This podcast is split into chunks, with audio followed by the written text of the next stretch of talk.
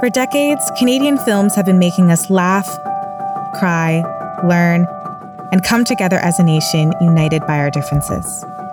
Now it's time to reignite our passion for Canadian cinema and revisit some of the films that have shaped our cultural identity. Welcome to Cinema Reignited, a new podcast by the Academy of Canadian Cinema and Television, powered by Telefilm Canada.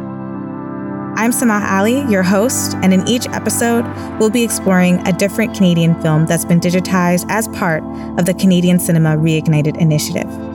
These films explore Canadian stories through a variety of voices and help the next generation of cinema goers experience films that played a role in shaping our film landscape. By taking you on a journey through time, we'll discuss the historical and social context when each film was released and how it impacted the country. And of course, we will look at these original Canadian films through a modern day lens. As timely today as they were when they were made, these films provide unique insights into the shaping of our country's identity and culture. Thank you for listening and supporting Canadian film.